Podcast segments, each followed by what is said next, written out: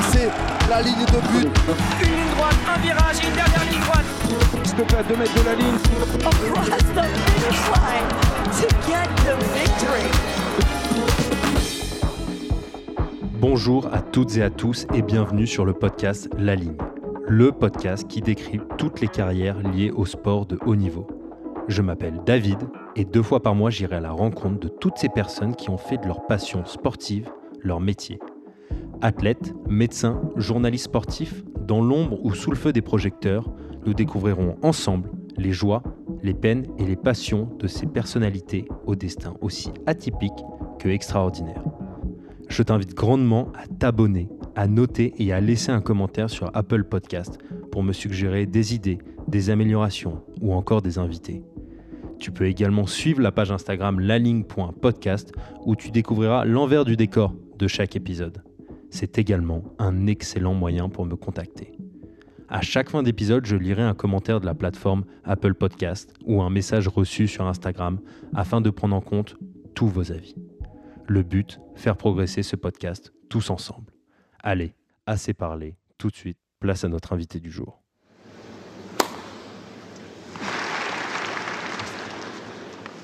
Bonjour Charlotte Ferbank, Bonjour. comment ça va aujourd'hui? Ça va très bien. Écoute, ça va, ça va. Un peu, un peu fatigué après cette grosse journée, mais, mais ça va bien. Ok, tant mieux. Donc, si tu le permets, euh, je vais te présenter euh, rapidement.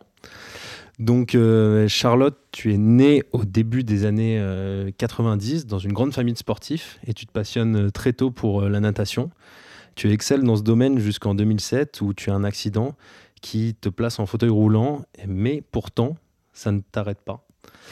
Euh, Franco-britannique, tu vas étudier en Angleterre et tu y découvres le tennis fauteuil, une discipline que tu découvriras complètement lors de ton voyage en Argentine en 2016. Lors de ton retour en France, tu décides de devenir joueuse professionnelle de paratennis.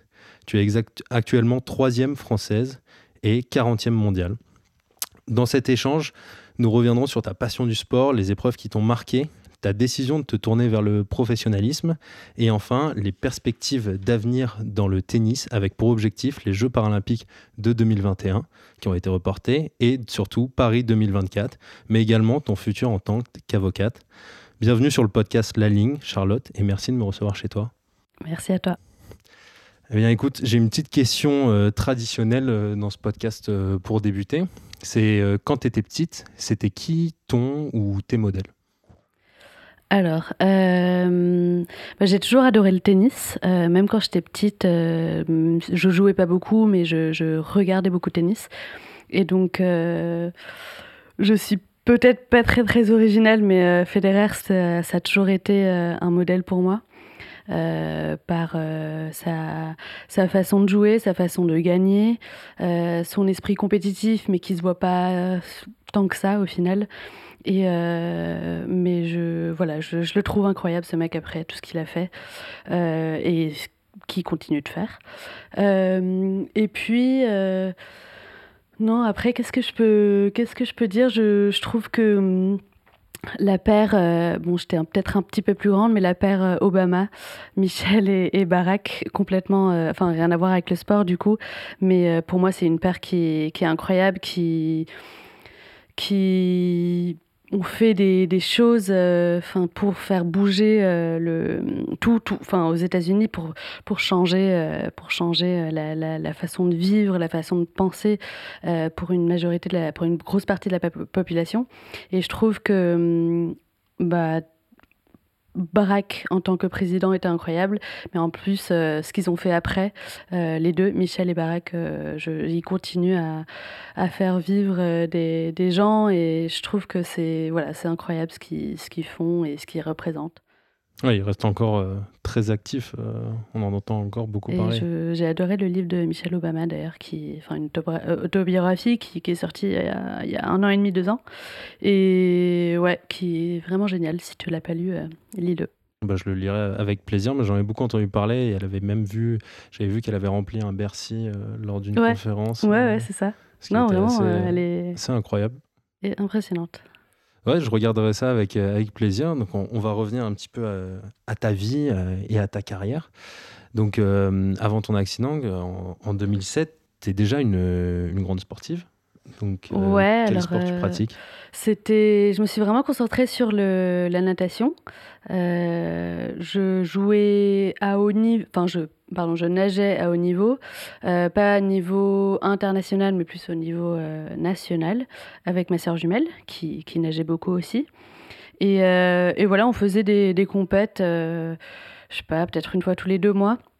Euh, et on nageait euh, vraiment tous les jours euh, après, après l'école.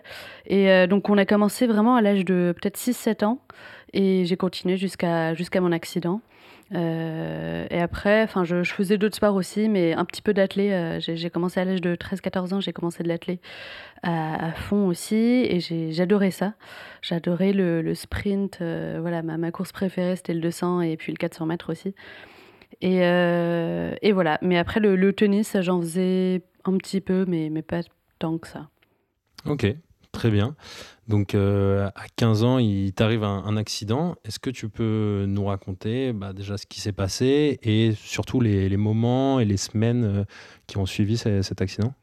Ouais, alors euh, donc l'accident c'était en juillet 2007 et, euh, et en fait j'étais dans le sud de la France à, à Toulouse avec euh, ma sœur jumelle euh, et un ami et on s'est enfin amusé en fait il était tard euh, le soir et on s'était euh, amusé à, rentrer dans un champ qui était qui était fermé en fait on on s'amusait à, faire rouler des, des ballots de foin, des bottes de foin, jusqu'en bas du champ qui était en pente, juste voilà pour emmerder le fermier. Enfin, on avait 15 ans, on était un, petit peu bête. Et, euh, et en fait, il restait une botte de foin dans le champ et ma sœur me dit vas-y, euh, monte dessus, fais-le rouler. Enfin bref. Et, euh, et je monte dessus, je commence à marcher sur la botte de foin qui commence à rouler et ça commence à rouler assez rapidement. Je me dis, bon, bah, je, je dois sauter un moment ou un autre parce que là, ça, ça va un peu trop vite et je vais me faire mal. Et en fait, je, je ne réussis pas à sauter sur le, enfin, sur le côté euh, de la, boîte, de la botte. Je, je saute euh, devant. Et en fait, euh, la, la botte de foin m'écrase, enfin me, me, me percute et, euh, et me brise la, la moelle épinière. Enfin, le, ouais, c'est ça. Enfin, me, me pète la, la colonne vertébrale euh, plus ou moins immédiatement. Et donc, euh, tout de suite, je, je n'arrive plus à bouger mes jambes. Euh, donc, je suis complètement paralysée euh, des, des jambes et je ne sens plus rien non plus dans les jambes. Donc, je, je perds toute sensation et motricité. Et donc, j'ai passé peut-être une semaine voire deux peut-être à Toulouse, voilà, en soins intensifs. Et après, je suis montée à Paris et j'ai fait trois et demi, quatre mois en centre de rééduc euh, à Garches. Et euh, ouais, je t'avoue, c'était c'était pas facile. Enfin, c'est c'est un accident, voilà, qui j'avais 15 ans, c'était c'était traumatisant pour moi, mais, mais pour toute la famille aussi. Et après, c'était traumatisant, mais j'étais vraiment dans ma bulle à ce moment-là. Je, je pense que je réalisais pas trop trop ce qui se passait. Et j'étais tellement, euh, j'avais tellement de soutien, tellement d'amour euh, euh, qui m'était qui donné, enfin dans ces moments-là que en fait je, je réalisais pas trop trop ce qui se passait parce que je voilà tout le monde m'arrivait, tout le monde arrivait, venait me voir à l'hôpital, m'offrait des cadeaux. Enfin j'ai vu un milliard de potes de famille euh, en- dans l'espace de, de 4-5 mois et et donc c'est vrai que à ce moment-là, j'étais pas, j'étais pas triste, j'étais pas, euh, ma vie n'était pas complètement bouleversée en fait parce que je, j'étais, tellement soutenue. Euh, c'était, c'était peut-être quelques mois, quelques années plus tard où ça, ça commençait à devenir un petit peu plus difficile parce que je, je réalisais enfin ce qui m'était arrivé et donc j'étais plus dans le déni de l'handicap, mais je, vraiment je, je savais que j'allais plus jamais, jamais plus jamais remarché. Et, euh, et là, c'était un peu plus, voilà, c'était plus difficile à ce moment-là. Mais, euh, mais non, voilà, enfin, grâce à- aux amis, à la famille, euh, j'ai vécu aussi des, des beaux moments à l'hôpital. Donc, euh, donc voilà, non, c'était pas tout, tout négatif non plus. Ouais, c'est ça. Tu étais quand même bien entouré, bien Ouais, soutenu. Et, Vraiment. Et donc, tu es arrivé à passer au- au-delà de, de cette phase de, de déni parce que justement, ce que je me dis, c'est que bon, forcément, physiquement, il y a, il y a des séquelles, Ouais. euh, mais euh, mentalement aussi, comment on fait pour justement accepter, se rendre compte, euh, au-delà du soutien et des. Ouais, bah c'est ça, c'est mentalement en fait, enfin pour moi en tout cas, c'est venu, c'est venu bien plus tard. Physiquement forcément, bah, d'une minute à l'autre, euh, j'étais paraplégique, je pouvais plus marcher. Donc ça, c'était c'était dur. Euh, et de, de, de finir une année scolaire euh, valide en tant que valide et puis euh, revenir à l'école, euh, parce que c'était entre la seconde et la première, et donc je suis retournée en première en fauteuil. Forcément, ça, c'était pas, c'était pas facile, enfin, surtout le regard des autres. mais voilà, ça, c'est. C'est plus le mental en fait, enfin, d'accepter le regard des autres qui, qui, enfin, qui, qui est changé. Euh, et puis accepter, voilà, accepter le handicap, euh, accepter euh, les conséquences qui vont avec, accepter euh, les challenges, les obstacles de tous les jours. Et, et ça, en fait, bah, comme je l'ai dit, c'était vraiment grâce à, mon entourage, grâce à la famille, les amis qui, qui étaient super présents à ce moment-là. Et, et puis, en fait, enfin, le, pour moi, en tout cas, l'acce- l'acceptation finale, le, la dernière étape de l'acceptation euh, de, de mon handicap à moi, c'était quand j'ai commencé euh, le tennis en fauteuil, en fait, mais bien plus tard, du coup, 7-8 ans plus tard. Ouais, on va, on va revenir là-dessus parce que justement, donc, cet accident t'arrive à 15 ans et donc vers, ap- après ton bac à 18 ans, tu pars faire tes études en Angleterre parce que il faut, donc, tu es franco-britannique. Ouais. Et, euh, et comment ça se passe ton, ton adaptation? Et est-ce que tu te remets au, au sport euh, directement? Alors, euh, je, je me, je me remets pas au sport forcément, mais je faisais énormément de kiné. Euh, donc, j'étais en centre de rééducation à Garches, où j'avais fait un petit peu de kiné. Mais après, avec mes parents, on avait essayé de chercher un centre euh, de rééducation spécialisé pour les paras et tétraplégiques. Pour, j'avais, quand même, j'avais encore 15 ans et je grandissais encore. Euh, je voulais vraiment faire énormément de kiné pour euh, ne pas perdre euh, cette, enfin ne pas avoir une perte de, croissance. Et, donc on avait trouvé un centre de, rééducation spécialisé en, en Italie, à Florence. Et donc à l'âge de 18 ans, j'avais pas vraiment recommencé. J'avais recommencé un petit peu la natation, mais euh, voilà, j'étais vraiment focalisée sur la kiné. Donc j'ai fait six mois à Florence euh, pendant mon année sabbatique, donc après le bac. Et puis après, j'ai continué vraiment pendant au moins 3-4 ans à retourner à Florence, euh, peut-être deux fois par mois. Pardon. Ouais, non, c'était une fois par mois à peu près pendant voilà quelques jours, euh, peut-être un petit peu moins. Et, euh, et ça m'a vraiment énormément aidé et ça m'a permis d'être complètement indépendante aussi euh, d'un point de vue physique. Enfin, j'arrivais à, sortir de mon fauteuil, à remonter de mon fauteuil euh, de, de- du parterre, enfin de parterre. Et, et, et donc ouais, ça, ça m'a beaucoup aidé. Donc même si j'ai pas fait beaucoup de sport, euh, la kiné a- j'ai, j'ai- voilà, j'en ai fait énormément pendant au moins 4 ans. Et c'est, c'est un petit peu plus tard à l'université où j'ai commencé à faire un petit peu de sport, euh, à reprendre un petit peu la natation aussi, et, et après, euh, et après le tennis. Et est-ce que tu voyais une, une différence entre la France et l'Angleterre, euh, notamment sur tout ce qui était sportif et accès aux personnes en fauteuil? Ouais, alors la France, on a quand même un énorme retard euh, par rapport aux, pays euh, anglo-saxons, par rapport à l'étranger.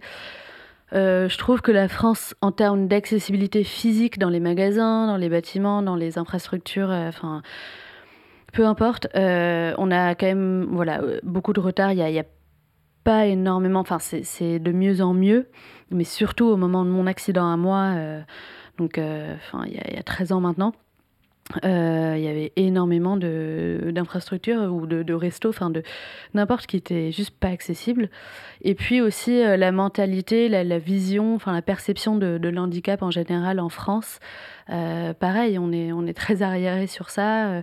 Je trouve que les gens, le public porte un regard assez différent par rapport, encore une fois, à l'Angleterre. Après, je peux pas trop comparer avec d'autres d'autres pays, mais mais c'est vrai qu'avec l'Angleterre, euh, voilà, ils ont une longueur d'avance sur ça. Après, je dirais que les, les Jeux paralympiques, de, enfin olympiques et paralympiques de, de Londres en 2012 ont énormément aidé et, et ont fait évoluer euh, cette, euh, cette mentalité. Et je pense que Paris 2024 va faire, va faire de même, enfin, je, je l'espère. Mais non, c'est vrai que quand, quand on compare les deux pays, la France a quand même beaucoup de retard. Ouais. Ok, très bien. Donc euh, tu fais des études euh, donc à Southampton en, euh, en droit, c'est bien Ouais. ça?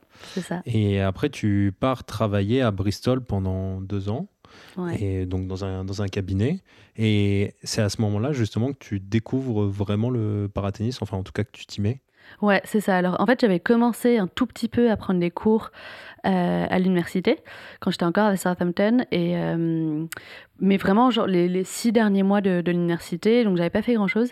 Mais euh, voilà, je voulais juste tenter un nouveau sport. comme je disais avant, ça, faisait longtemps que j'avais pas vraiment fait de sport et, parce que je faisais beaucoup de kiné. Et donc, du coup, bah, je, je, voulais essayer le tennis. Et, et j'avais pris quelques cours en dehors de l'université, j'avais adoré. Et en fait, plus ou moins tout de suite, euh, peut-être 3-4 mois plus tard, euh, j'avais acheté mon fauteuil, euh, mon fauteuil tennis. Et c'est là où je m'étais installée à Bristol. donc ça, c'était, je pense, fin 2014. début 2015 et c'est là où j'ai commencé à prendre des cours assez régulièrement, peut-être une fois toutes les, toutes les semaines ou toutes les deux semaines. et vraiment, j'étais mais tout de suite passionnée par ce sport. Euh, je revenais à chaque fois avec un grand sourire. Euh, je, ne pensais pas du tout à jouer à titre professionnel, mais, euh, mais voilà, c'était un, énorme hobby et, et, ça s'est développé petit à petit. Et puis après, voilà, en 2016, quand je suis partie de Bristol pour aller vivre en Argentine, le but n'étant pas du tout d'aller jouer au tennis, euh, mais voilà, plutôt faire une, petite pause du droit. Euh, c'est là où vraiment j'ai commencé à jouer à fond. Ouais, justement, j'ai vu que l'Argentine t'avait beaucoup euh, marqué. donc, tu t'y rends en 2016 et tu as dit quelque chose où tu nous dis, ouais, un accident de, de vie, comme ce que tu as eu, ça nous crée. Et est-ce qu'un voyage comme l'Argentine, ça t'a créé et pourquoi? Ouais, je peux vraiment dire ça pour le coup, parce que Buenos Aires, euh, c'était vraiment une expérience de, folie en fait. Enfin, j'ai déjà en fait, je, suis partie à, Buenos Aires pour euh, faire une petite coupure, pour apprendre l'espagnol, pour ensuite revenir à Londres et continuer mes études de droit, euh, faire mon training contract, enfin l'équivalent du, du barreau et des stages qui vont avec et donc, je n'étais pas du tout partie euh, pour, euh, pour commencer une nouvelle vie, en fait, parce que c'est une nouvelle carrière que j'ai débutée euh, là-bas. Et donc, ça, juste en soi, était, incroyable, le fait de commencer ma carrière de tennis là-bas. Et puis j'ai rencontré énormément de, de monde, enfin avec qui je suis encore très très amie maintenant. Et, et l'ambiance là-bas est incroyable. On il y a une vie d'expat euh, des Français anglais qui, qui, qui, est incroyable aussi. Et, mm, et non, en fait, enfin développer mon tennis et commencer ma carrière de tennis en jouant avec l'équipe de mm, l'équipe nationale de, de paratennis. parce que justement, comment, comment ça se passe? Comment tu viens justement à te mettre à fond dans le paratennis là-bas? Alors, euh, en fait, comme j'avais commencé quelques cours en Angleterre et j'aimais bien ça, je me suis dit bon bah je voilà, je pars en Argentine faire euh, cette petite coupure du droit, mais je vais prendre mon fauteuil de tennis avec moi. Et donc j'avais fait quelques petites recherches quand même, je l'avoue, euh, pour trouver euh, un club où ils connaissaient en fait le paratennis parce que c'est pas c'est pas connu partout. Et j'avais, trouvé le club où s'entraînait euh, l'équipe de paratennis. Et donc j'avais euh, en tête l'idée de, de, prendre quelques cours euh, pendant que j'allais chercher peut-être un six mois de, bénévolat à faire là-bas. Mais je me suis dit, voilà, je vais prendre des cours de tennis en même temps. Et, et j'ai commencé à prendre des cours et je m'entraînais en fait vraiment au côté, enfin le terrain d'à côté, il y avait l'équipe qui s'entraînait euh, tous les jours. Pendant, eux, ils s'entraînent comme des fous, 4-5 heures par jour. Et, et en fait, j'étais complètement passionnée par, de, les, de les voir, de, de les voir s'entraîner, euh, de, de, voir leur passion, de voir leur, leur motivation. Et, et moi, ça m'a énormément motivée pour, euh, pour en faire plus aussi. Et donc j'avais vraiment commencé une fois par semaine. Et j'aimais tellement, tellement ça que j'avais dit aux profs que j'avais que je voulais faire deux, trois fois par semaine. Et, euh, et au bout de trois mois, l'entraîneur euh, national m'a proposé de rejoindre leur équipe. Euh, pas en tant qu'athlète argentine du coup, mais, mais juste rejoindre l'équipe argentine pour m'entraîner à titre plus professionnel et, et m'entraîner beaucoup plus. et pour pouvoir voilà, progresser. Et donc j'ai tout de suite dit oui, parce que j'adorais je, ça. Et donc ça, c'était en décembre 2016. En février, début février, je fais mon premier tournoi euh, international à Buenos Aires, du coup. C'était un peu une coïncidence qu'il y avait un tournoi là-bas à ce moment-là. Et après, je. Et donc, ça, c'était mon premier tournoi. Et je. En fait, j'ai tout de suite adoré ce tournoi aussi. Enfin, je... C'était dur, c'était dur physiquement, c'était dur mentalement, mais j'ai tellement kiffé que je me suis dit, en fait, j'ai envie de me mettre euh, à temps plein, quoi. J'ai envie de faire ça à titre professionnel. Et j'ai continué à m'entraîner avec eux. J'ai fait plusieurs tournois là-bas. Et, et, donc c'est pour ça que cette expérience, c'était une folie en fait, parce que j'ai commencé, j'ai vraiment débuté ma carrière de tennis à l'international euh, là-bas, avec l'équipe argentine, avec qui je suis encore très proche aujourd'hui. Oui, c'est ça, parce que là, tu me disais que tu vas justement à Barcelone pour t'entraîner. Oui, c'est ça. Avec Donc, ça, c'est avec un des, euh, des entraîneurs argentins, ouais. c'est assez incroyable de, de garder ces liens-là. Et en plus, euh, j'ai vu que tu devais rester six mois. Au final, tu es resté genre euh, un an au total. Ouais, ouais, bah, je devais rester. Ouais, le but, c'était 5-6 mois. Et au final, je suis restée peut-être 10-11 mois au final. À Buenos Aires, pour m'être rendu, honnêtement, c'est vraiment une ville incroyable. Moi, j'ai adoré. Ils sont super cool. il, y a une bonne, il y a une bonne ambiance. Et euh, donc, justement, après, tu, tu, rentres en France. Et, euh, et là, tu es un peu sur une nouvelle ligne de départ où tu te dis, bah, allez, je me, je me lance dans ma carrière, dans une carrière professionnelle de, de joueur de, de, joueuse de tennis. Bah, je, je, rentre en France. Euh, j'avais déjà parlé à mes parents du fait que, que je voulais me lancer dans une carrière tennistique et un peu, entre guillemets, oublier le droit pour le moment enfin du moins faire une pause. Et, euh, et donc je, dès que je rentre en France, euh, je continue à faire des tournois euh, en Europe. Et, enfin l'international et, et je cherche un club où, où m'entraîner tous les jours. je trouve je trouve le club de Clichy, c'était mon premier club quand je suis rentrée en France. Et je me suis entraînée quelques fois avec quelques joueurs. Puis en fait, cet été-là, euh, quand je suis rentrée, donc ça c'était en 2017, euh, il y a une entraîneuse euh, du, des Yvelines qui vient me voir et qui me demande si je veux m'entraîner avec, avec elle au comité des Yvelines ou enfin, enfin bref c'était un club dans les Yvelines. Donc je dis oui et donc je commence à m'entraîner là-bas aussi. Mais voilà, je me suis mise euh, tout de suite euh, à fond dedans et j'ai intégré l'équipe de France, euh, ça devait être un an plus tard, juste avant la, la, Coupe du Monde par équipe, qui était aux Pays-Bas en 2018. Voilà, donc tu as, as, participé Ouais. ouais. Donc c'était quoi comme sentiment justement de, enfin en soit à peine deux ans après avoir vraiment commencé, de déjà porter ouais, les couleurs de la France C'était incroyable. En plus, l'équipe euh, l'équipe féminine euh, euh, est super sympa et c'était vraiment un, un, moment incroyable de, de, partage avec tout le monde. C'était c'était stressant, je ne vais pas je vais pas dire le contraire, de jouer pour son pays et de faire des matchs pour, pour, pour défendre les couleurs de la France. Euh, mais, euh, mais non, c'est incroyable, enfin, le, parcours que du coup j'ai traversé en, en, si peu de temps. Après, c'est vrai que j'étais vraiment complètement passionnée par ce sport, enfin je le suis encore, et, et donc c'est pour ça que j'ai progressé aussi vite. Et c'était, je dirais pas facile, mais, mais, mais c'était pas non plus... Euh, incroyablement difficile d'arriver à ce niveau-là. Après, maintenant, c'est là maintenant où ça devient plus difficile d'arriver à un niveau euh, vraiment et d'atteindre le, top 30, le top 20 euh, mondial. Euh, c'est vrai que en plus il n'y avait pas il a pas énormément de compétition en France enfin c'est à dire qu'il n'y a pas énormément de joueuses qui jouent au paratennis à titre vraiment professionnel qui ont énormément énormément d'objectifs d'enjeux etc et donc d'intégrer l'équipe de France clairement j'étais vraiment énormément. Euh, enfin, j'étais ravie. Mais, euh, mais c'est vrai qu'à ce moment-là, euh, je me suis dit, voilà, c'est incroyable, mais il faut pas que je m'arrête et je me dise que c'est bon, j'ai tout accompli, il faut vraiment qu'on continue à bosser.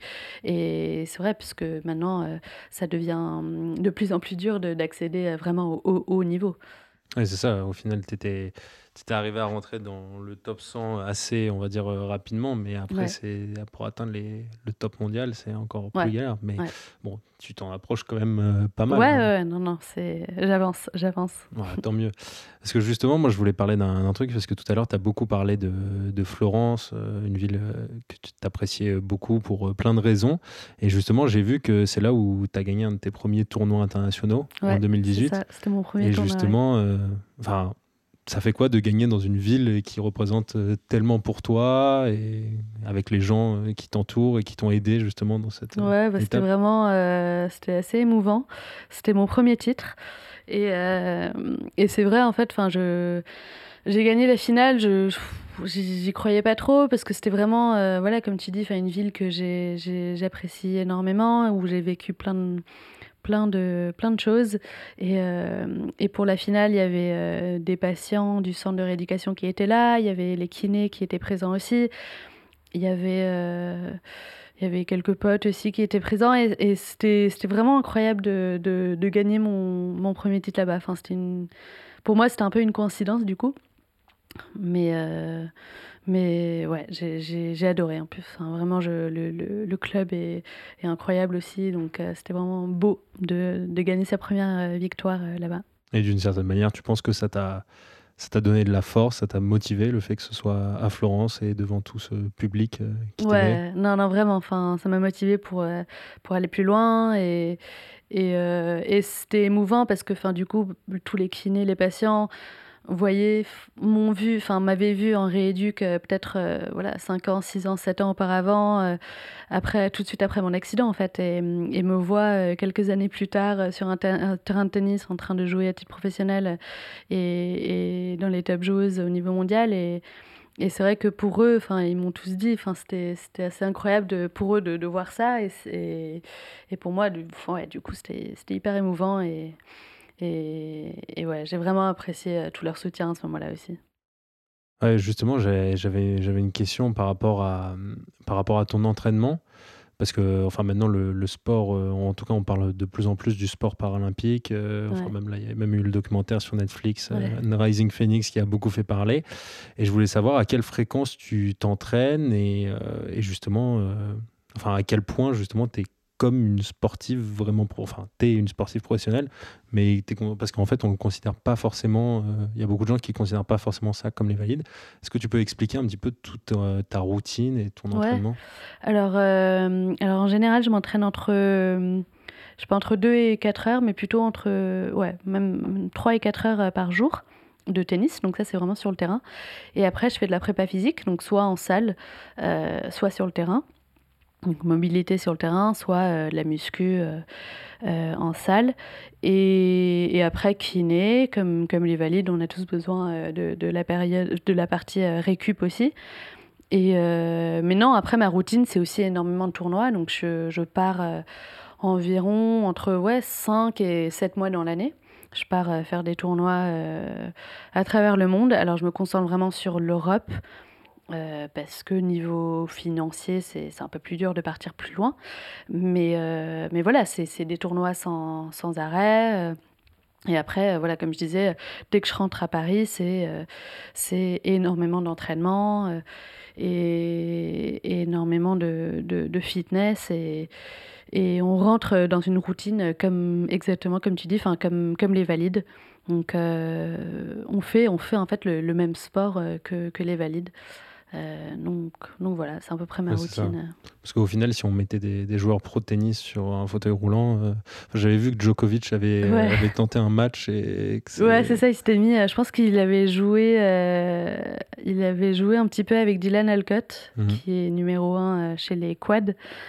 Et il avait dit, il avait dit lui-même que c'était hyper physique, hyper dur. Enfin, en gros, euh, oui, niveau technique, en fait, si tu as un bon niveau de tennis, c'est facile de servir, c'est facile de faire un coup droit si la balle arrive sur toi.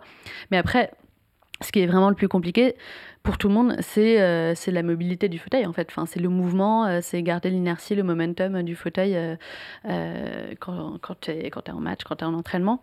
Et et c'est ce que Djokovic euh, disait, enfin, c'est ce que tous les valides disent dès qu'ils se, dès qu'ils se mettent dans un fauteuil, euh, c'est ça, en fait, ils bougent pas parce qu'ils n'ont ils ont pas l'habitude, ils n'ont pas le réflexe. là, là, vraiment, euh, il y a les deux bras qui sont vraiment bien utilisés. Et tu ouais, c'est, c'est physique. Ah, moi, j'ai vu pas mal de vidéos, ouais, c'est assez impressionnant, même, même les entraînements.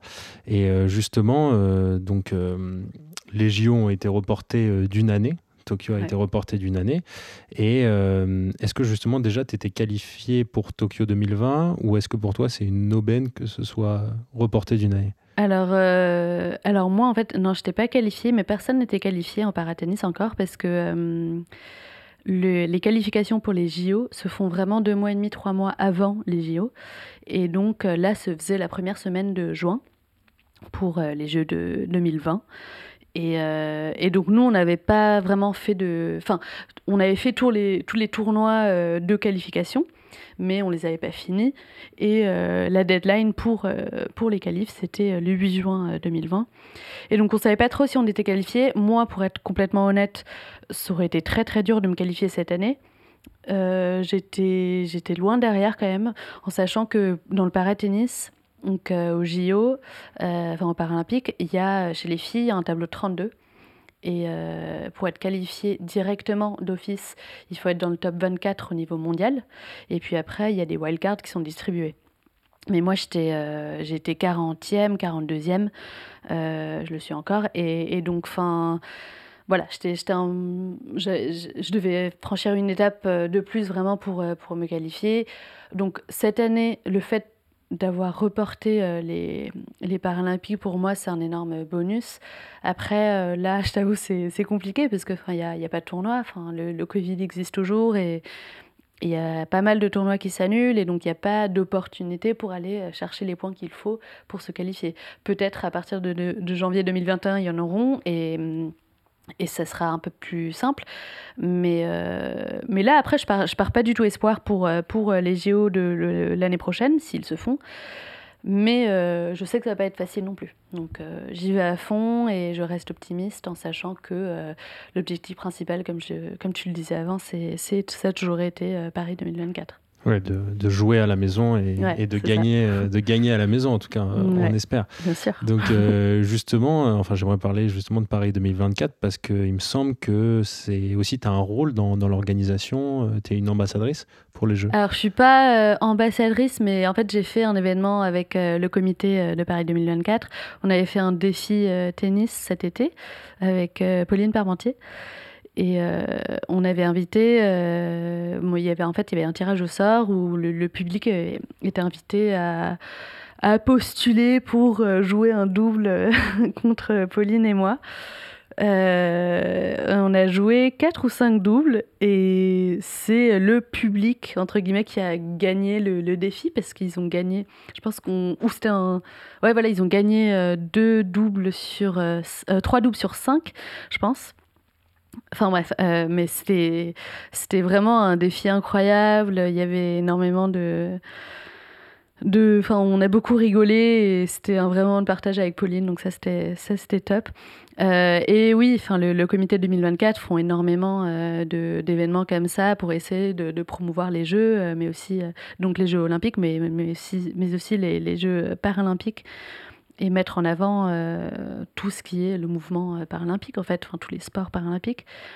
Et euh, non, non, c'est génial. Et après, oui, pour moi, c'est spécial parce que, enfin, c'est unique parce que je, je, vise les Jeux de 2024 et donc là, pendant quatre ans, on va essayer de tout faire pour pour promouvoir le, le paratennis, euh, mais aussi, enfin, moi j'ai un double enjeu, enfin, ça, promouvoir euh, le, sport paralympique, mais aussi euh, essayer de décrocher la médaille au jeu dans 4 ans. Oui, bien sûr. Parce que justement, est-ce que pour toi, tu considères que Paris 2024, c'est une ligne d'arrivée dans ta carrière de joueuse de tennis ou tu te projettes au-delà? Je sais pas trop, euh, je, je pourrais pas trop trop te répondre. Je pense que oui, euh, ce sera plutôt la ligne d'arrivée. Euh, ça fera voilà, du coup quelques années que je joue et, et, et c'est vrai que finir sur des jeux à la maison, ce serait, ce serait beau. après, à voir si je suis encore motivée, pourquoi pas continuer. Mais je m'étais toujours dit que ma carrière d'avocate, je ne veux pas, je pas l'oublier non plus. Ou en tout cas, une carrière autre que le, la carrière tennistique. Euh, je, je, enfin, je veux construire une carrière euh, derrière le tennis aussi. Et donc, je, me dis que si je commence trop tard, ce sera peut-être un peu compliqué. Donc, euh, ouais, pour le moment, je me dis, j'y vais à fond jusqu'à Paris. Après, on verra.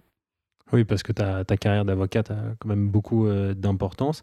Et est-ce que, euh, est que justement tu continues tes, études maintenant et tu as des plans déjà euh, par rapport à ça? Alors j'ai continué des études, ouais, j'ai fait, donc ça s'appelle le Legal Practice Course, c'est le LPC et c'est en fait un petit peu l'équivalent du barreau français. Je l'ai fait à distance avec une université en Angleterre. Euh, et j'ai tout validé cet été.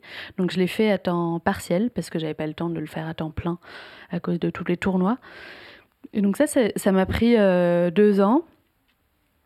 Et là, euh, j'ai fini avec les études de droit. Et il me reste, pour officiellement devenir avocate, il me reste ce qu'on appelle le training contract en Angleterre.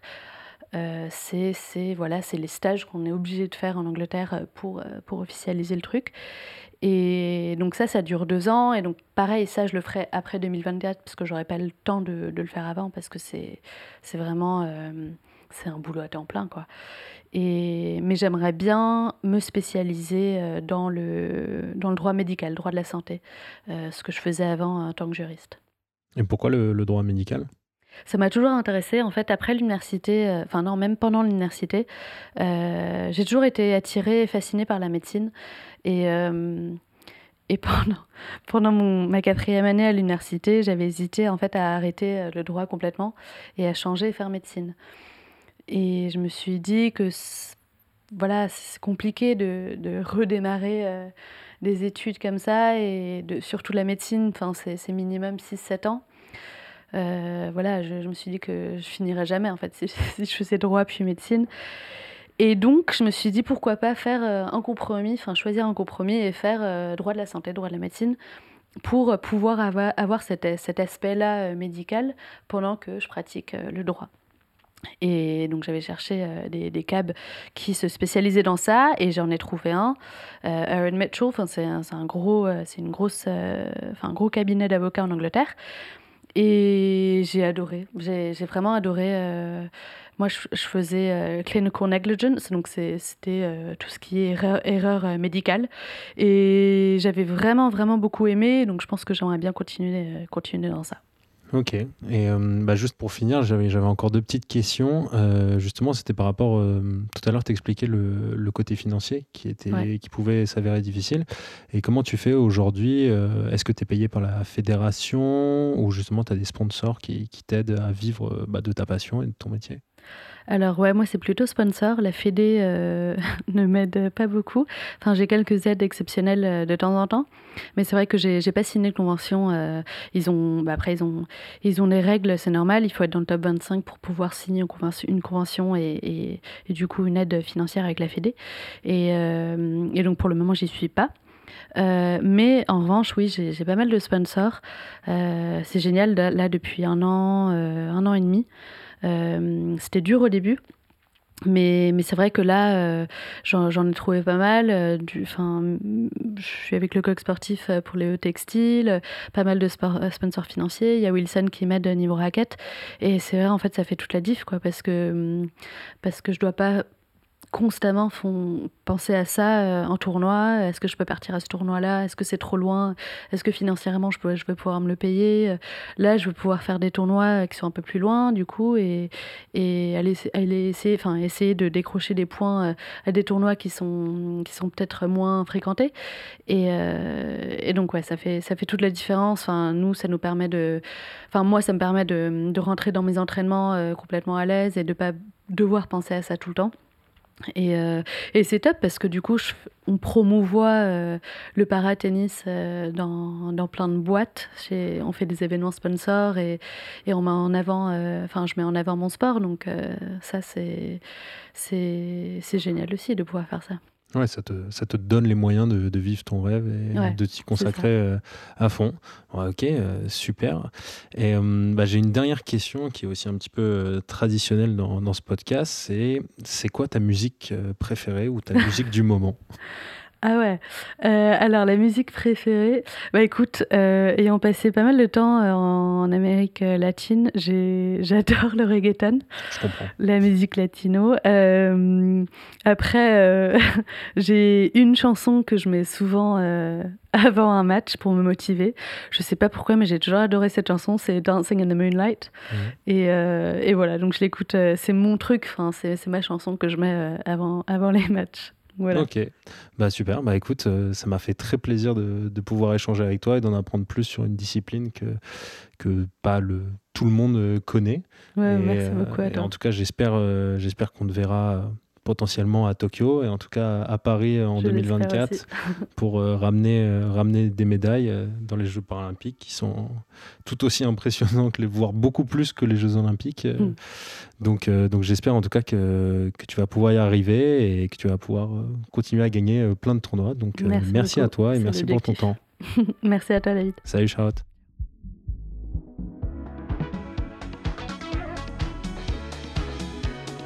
Merci à tous d'avoir écouté ce quatrième épisode jusqu'au bout. J'espère que ça vous a plu. N'oubliez pas de laisser des commentaires et des étoiles sur Apple Podcast ou de me contacter sur le compte Instagram laligne.podcast où vous retrouverez un contenu mélangeant photos, audio et vidéo. Un grand merci à Strand Touch pour le magnifique sound design encore de cet épisode. Je vous dis à dans deux semaines pour un épisode qui s'annonce déjà incroyable. C'était David pour le podcast La Ligne.